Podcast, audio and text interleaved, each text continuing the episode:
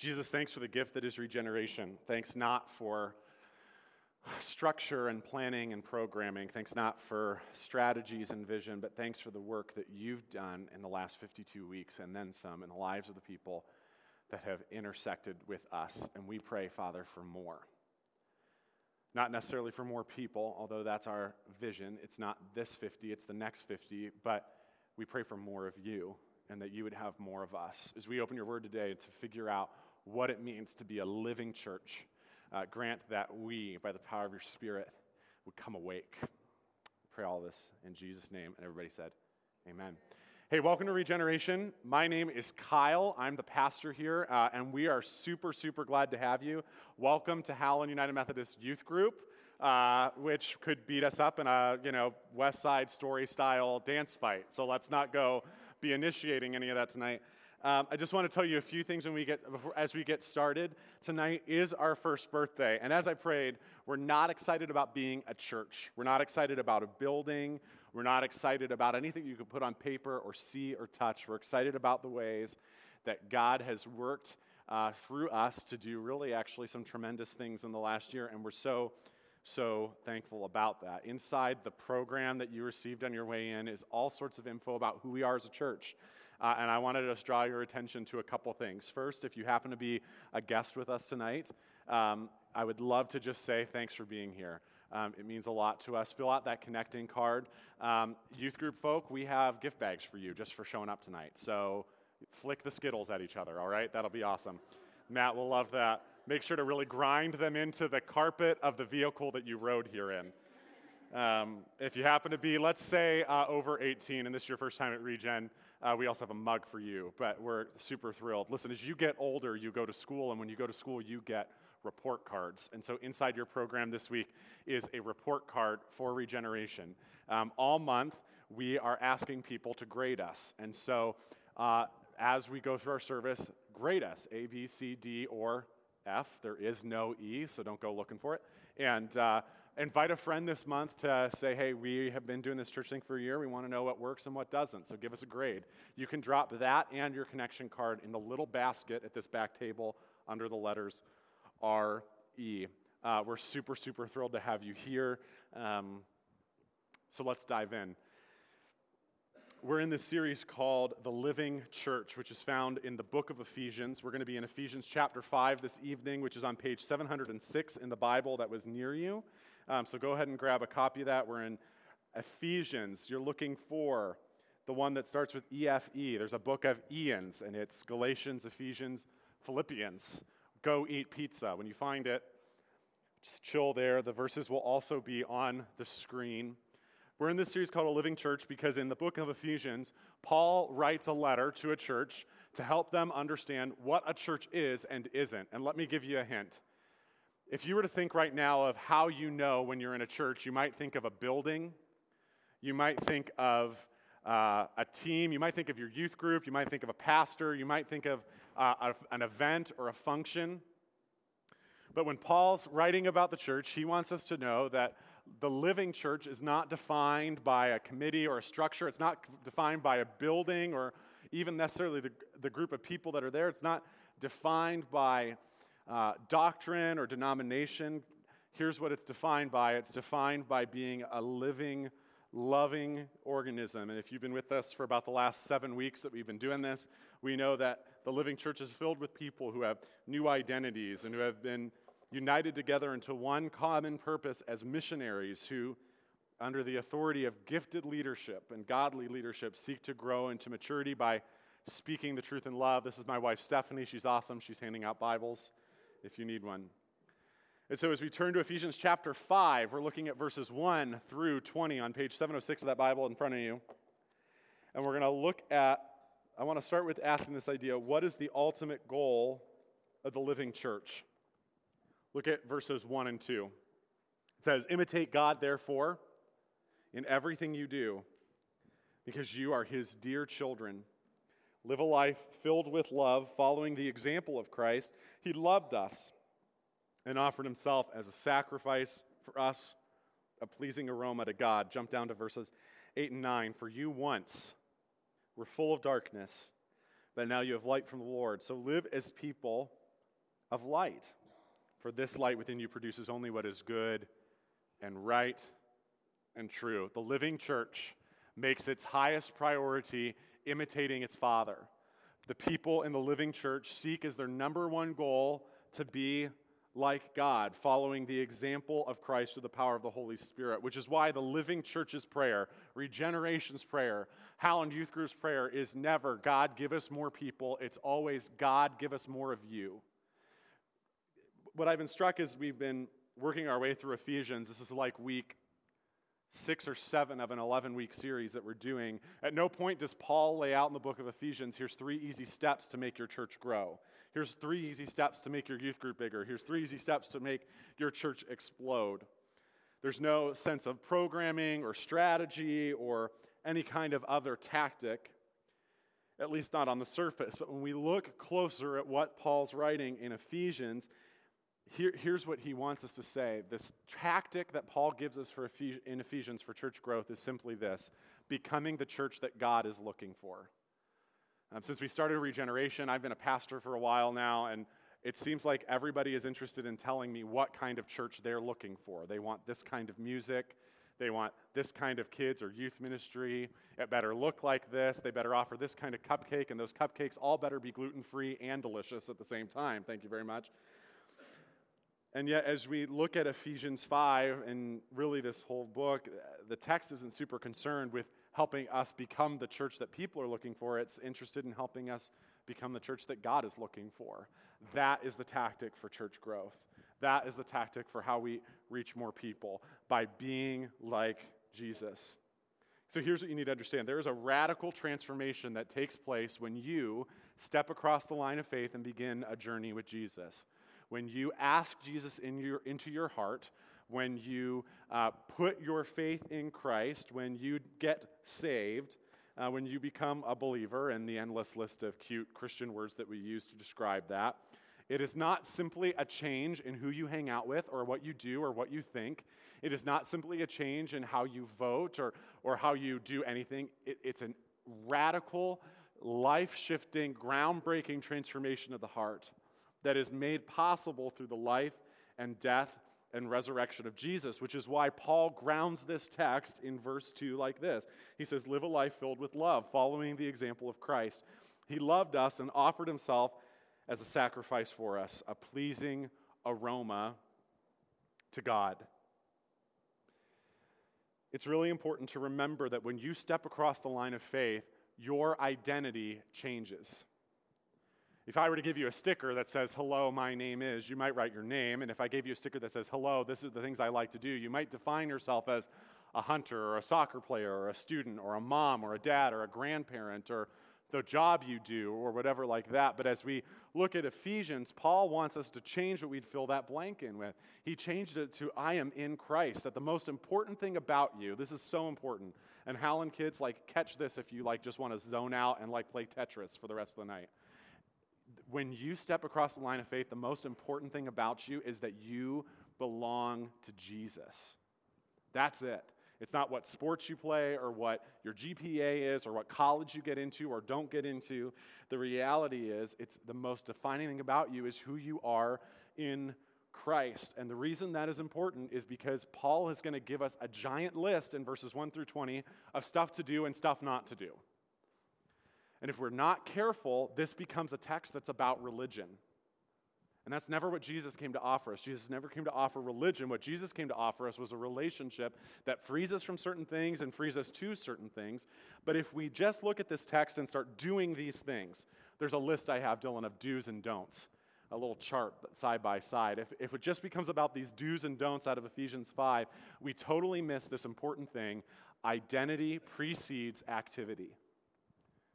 You do what you are. You do what you are. You're not, you're, you're not what you do. You're not, that, that's kind of counterintuitive. You've got to think about it. Who you believe yourself to be is what's going to drive what you do. And so Paul wants us to understand that we are God's children, that we are fathered. And that as fathered people, we live in a certain way. Because our identity has changed. Not because we want to externally do the right things to get God's acceptance so we can get into heaven and sit on a cloud and play a harp forever. Sounds boring, but okay. What he wants us to do is have a change that comes from the inside out. What Paul wants us to see in Ephesians 5 is that we're not like other kids. Uh, when I was in like elementary school, I really, really, really wanted to have a TV in my room uh, because I had this wicked sweet thing called a Super Nintendo with Donkey Kong Country 1 uh, that I wanted to play in my room when nobody was looking. And so I spent about six months begging my mom if I could have a TV in my room. Please, mom, let me have a TV in my room. Please, mom, let me have a TV in my room. And I even picked up on the fact that Randy, the kid across the street, had a TV in his room, and Tony, the kid two doors down, also had a TV in his room. And so I began to appeal, Mom, this is what good moms do, you know? Tony's mom does this, Randy's mom does this is important. You need to give me a TV in my room. And I remember finally when she looked at me and she didn't yell it, but she said calmly, We're not like other families. Just because other families do that, that's fine. Some of your parents in here, you got TVs in your kids' room. Nobody's yelling at you. I'm just saying, my mom looked at me and looked at me and said, We're not like other kids. And Paul wants us to see in Ephesians 5 that we're not like other kids. That while other kids on the block may do this, that, or the other thing, we don't because we have a different daddy. Side note, can I just let me get off on this rant for a minute and just get it out of there? Every human that you meet is not God's child. It's not what the Bible says. The Bible says God's children are those who have been adopted into his family by faith. Everybody else is someone that God created, that he cares for, that has dignity in his eyes, but not everybody is God's child. Don't be giving my don't be bringing people into my family without telling me about it. You know what I'm saying? Don't be sharing my daddy with people that I'm not ready to to do that with. We're not like other kids. And so Paul gives us some house rules. I don't know what the house rules are in your place. I don't know if the house rules are that you are allowed to wear shoes in the house or if you're not allowed to wear shoes in the house. I don't know if it's that. Um, you know, you have this is where your dirty laundry goes, somebody else's. And some houses, the butter stays outside of the fridge. Some houses, the butter's better stay in the fridge or else. Paul wants us to see our house rules. And the first house rule that Paul gives us is that we're not ruled by our passions. He says we're not ruled by our passions. Passions is a weird word, right? It, um, Passion is like the name of like a weird romance novel that you see like in the airport, but that's not what it's about. Passions is about those things that feel good and that we want to do because they feel good. And Paul names two in particular and says, while the other kids on the block are controlled by their passions, they do whatever feels good because it feels good. Paul says, we don't do that. We're controlled by a higher authority. And so in verses 3 and 5, he says, let there be no sexual immorality, impurity, or greed among you. Such sins have no place among God's people. You can be sure that no immoral, impure, or greedy person will inherit the kingdom of, of Christ and of God. For a greedy person is an idolater, worshiping the things of this world. If you, by the way, are offended that I brought up the word sex in church, I've now said it twice. Remember that Paul did it first, and he did it 2,000 years ago when everyone was much more highbrow and prudish on this. And by the way, this is why my, this is you know how my philosophy of preaching works. I kind of pick a book and we just kind of go with it. And so um, here we are talking about sex in church. That's three times. To avoid the appearance of being like prudish and weirdly old ladyish on the one hand and being super obsessed with sex on the other hand, here's what you need to know that Paul's teachings about sex and money in the Bible, uh, five, thank you, Clay and Carolyn are counting, Paul's teachings about these things in the Bible, see what I did there, um, are always can be summed up in this you got to be cautious. He says you got to be cautious. Both sex and money, that's six, have the ability to hijack us,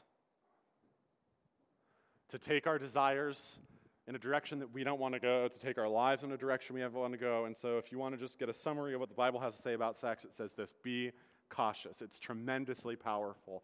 It's a force created to bind you to one other person for a lifetime and comes with it this crazy, weird explosion of hormones and all sorts of weirdness. And so, using it without caution is an invitation to get burned. So, I don't know if it's anything, but he says, be cautious. Paul's teaching on money. By the way, isn't it interesting that Paul put sex right next door to money? I think that's fascinating.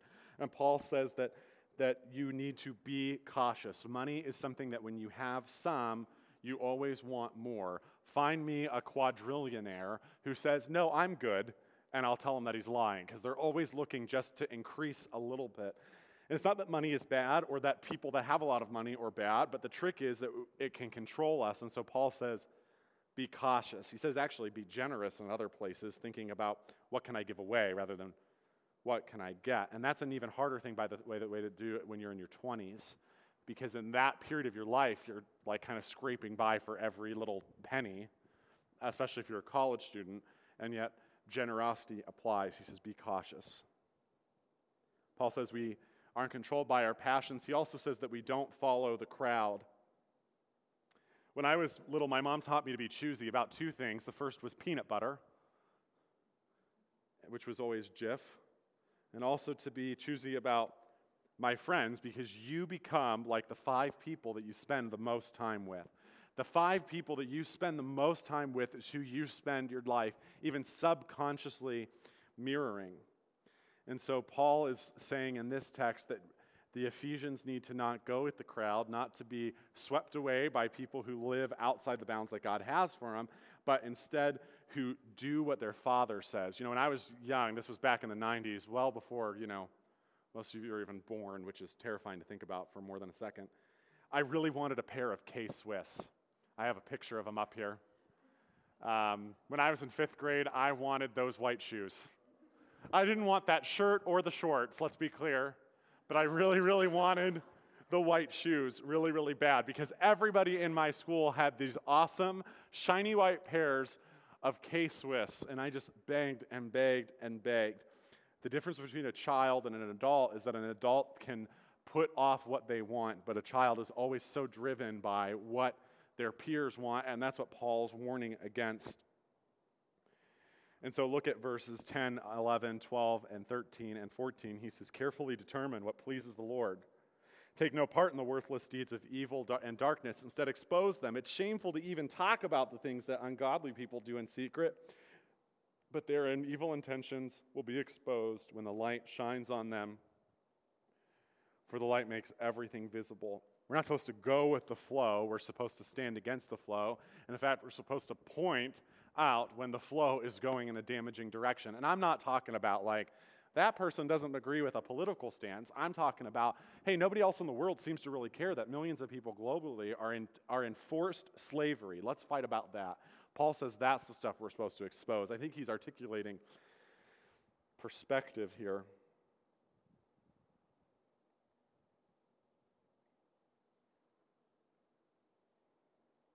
She's catching up.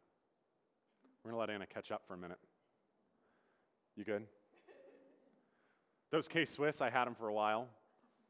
The problem with the K Swiss was, and I don't understand how everybody else at school kept theirs white. I mean, I felt like the minute I stepped outside of my house, I mean, the minute they came out of the box, they were just black. Do you know what I mean? I don't know why that happens to everybody else. They buy these new shoes and they stay beautiful forever. And mine are just like nasty. And that's the problem with following the crowd is it's eventually disappointing. And eventually what seemed so good at the front end actually comes to be kind of a rant rant in the end. Lastly, Paul says we don't live like fools. Other people on the block may be thoughtless and careless, they may be silly, but Paul invites us to live with thought and intention. He says, Be careful how you live. Don't live like fools, but like those who are wise. Make the most of every opportunity in these evil days. Don't act thoughtlessly, but understand what the Lord wants you to do. Paul says, Don't be a fool. Don't be that person, Paul says. Foolish people are kind of always just governed by, again, whatever feels good, and they always are people that, look, that leap before they look. They shoot first and ask questions later. Kind of leave behind them a string of people that are just ticked. But Paul invites us to live wisely and carefully and thoughtfully, to look before you leap. And I think what's so interesting is that Paul connects living wisely with worship. Look at verse 19, he, well, in the last half of verse 18, Paul says, Be filled with the Holy Spirit, singing psalms and hymns and spiritual songs among yourselves, and making music to the Lord in your hearts, and give thanks for everything you do to God the Father in the name of the Lord Jesus Christ. Somehow, wisdom is shaped in us as we worship, which sounds strange because we sing songs and we do all of these things. But here's what y'all need to know like, church functions like the gym. And I, and I say this a lot, but it's true. Um, the gym, when I go three times a week, even though I mostly feel like I want to die, uh, even though I sweat in ways and frankly in places that I never thought possible, we are, I am somehow shaped and formed into someone whose tummy is an inch and a half smaller than it was six months ago, so that's pretty cool. And I can like deadlift 200 pounds, which I guess comes in handy when you need to deadlift things. And, or when you need to lift dead things. I don't, okay. When we go to worship, it forms in us what is good and right and true, and frankly, what's wise. The reason that going to church, the reason youth group going to big church, I called it big church when I was growing up in youth group. The reason going to big church is important is because it shapes and forms us into the people that Jesus desires us to be. It shapes us into these people, these children of light who imitate their Father. Listen, Jesus is not to be taken lightly. Um, Jesus is not to be taken lightly because he invites us into a life that is wholly and utterly different than what our friends live and makes us shapes our decisions and the way we pursue things totally differently. And, and I, have kind of said this in various places before, and here's what you need to know I am, I am under n- no biblical obligation to make anybody in this room comfortable, which is good because Jesus never calls us to be comfortable. If you're looking to be comfortable, church is a terrible place to be.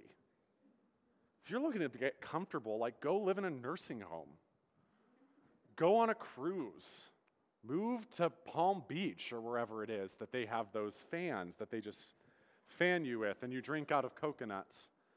I was at a friend of ours, um, her name is uh, Vicki Kelly, and she pastors at a church in Girard, and they just started this new worship service called iFire, which, if you ask me, is a pretty sweet name. And uh, are you sure? Okay. And uh, at iFire, she said something that was, I thought, tremendously important. She said, um, We're creating a, commu- a community where everybody is safe, but no one is comfortable. And I thought that was important because at Regeneration, uh, this is easy to know. If somebody has a problem with another person here, they've got to go through me, and that is not a pleasant experience. Um, because I can turn into this very strange Papa Bear version of myself. And they have to go through all of us. Nobody is safe. I mean, everybody is safe, but nobody is comfortable here. Never once have I asked what would make someone more comfortable. Never once have I said, what can I do to make this whole experience more appealing? Which is good because that's what Jesus wants. Jesus wants us to live uncomfortably. Jesus wants to be, us to be stretched to the very boundaries of who we think we are, because that's what it means to be a child of the light. It means to expose evil things which is hard. So Jesus invites us on this journey where we give up everything. We're about to sing the song, Give us clean hands, give us pure hearts. Let us not lift our souls to another. It is about radically devoting yourself to one, not thing, one person and one person only for the rest of your life and shaping every, even the most minute decisions around him.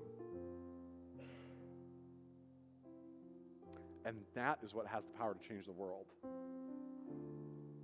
Not like a sentence regeneration that we write on the wall, not balloon bouquets, not the way that we set up this space.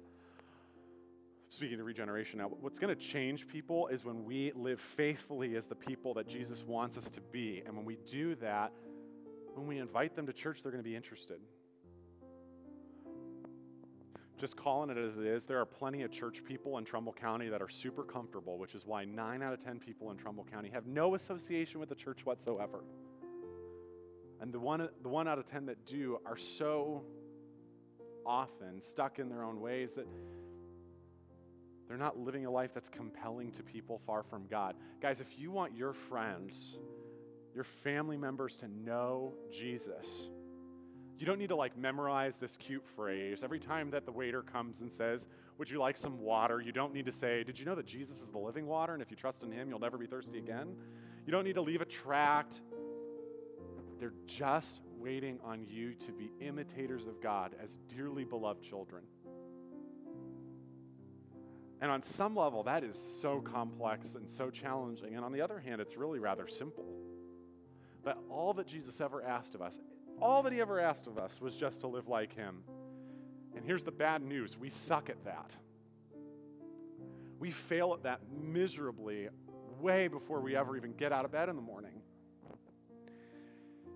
And so sometimes we need to hit the reset button. We need a mulligan. We need a do over. And that's why every week in our community, we, we take communion every week. Because it reminds us of who we are, of the story that God is telling about us, that He so deeply wants us to believe. It's a story that says on the night, even when Jesus was going to be betrayed by someone he loved, he took bread and he broke it. And he shared it with his friends, and he said, This is my body, which is broken for you. Says, Eat this as often as you do in remembrance of me. Because somehow in brokenness we find wholeness. Isn't that bizarre? Same way, also, later in the supper, he took a cup and he said, This cup is the new covenant, the new agreement, that is, between you and I, poured out for all people, even the comfortable ones. Says, Drink this as often as you do in remembrance of me. Can seem weird, right? This is a weird churchy thing that we do. We take like a piece of torn up Aldi bread and we dip it in some grape juice. And the Bible says he drank wine, which now feels like we're doing something even stranger. But the bizarre thing is that, at this table, Jesus somehow becomes present to us. How? I don't know, but he does And he invites us into a deeper belonging to Himself. It shapes our allegiances. It lets us hit the reset button because it reminds us that we serve one who loves us and forgives us totally and, and deeply and in real ways. So the band's going to sing a song and they're going to invite us to sing. And as they do, you can just kind of come forward. You're going to grab a piece of bread and, and dip it in the cup and eat it. Taste and see that the Lord is good, is what we say. Some of you are going to drop the bread into the cup and cause a floaty. Don't go for the floaty. It's all right. You just get a new bread and you just dip it in there. If you happen to be planning on giving tonight, if you're aligning your heart and worshiping with your wallet, I guess is the cute way to say it, the basket's there. But at this table and at this moment, Jesus just invites you back to the fullness of who he sees you to be and who he's offering the world to be. So let, us pray and then we'll worship.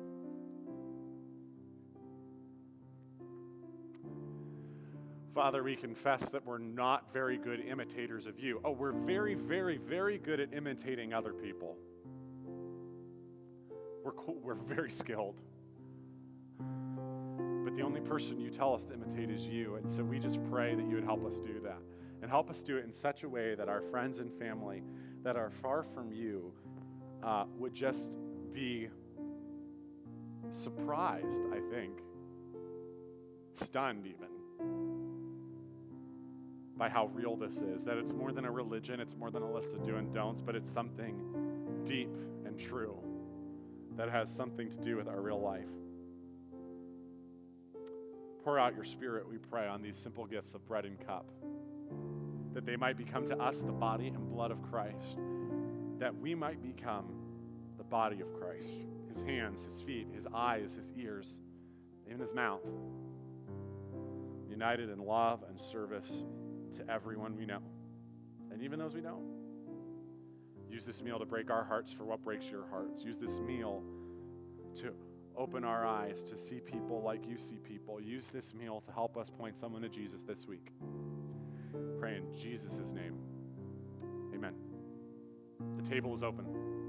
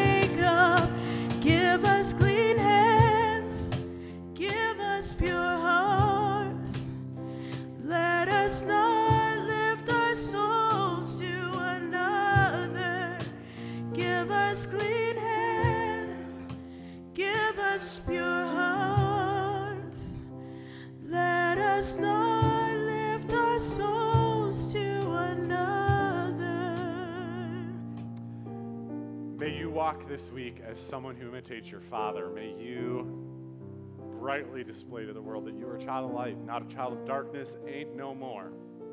Um, it's our first birthday, and so we have cupcakes and a dozen other things that you need to eat. Uh, we're so glad that you're here.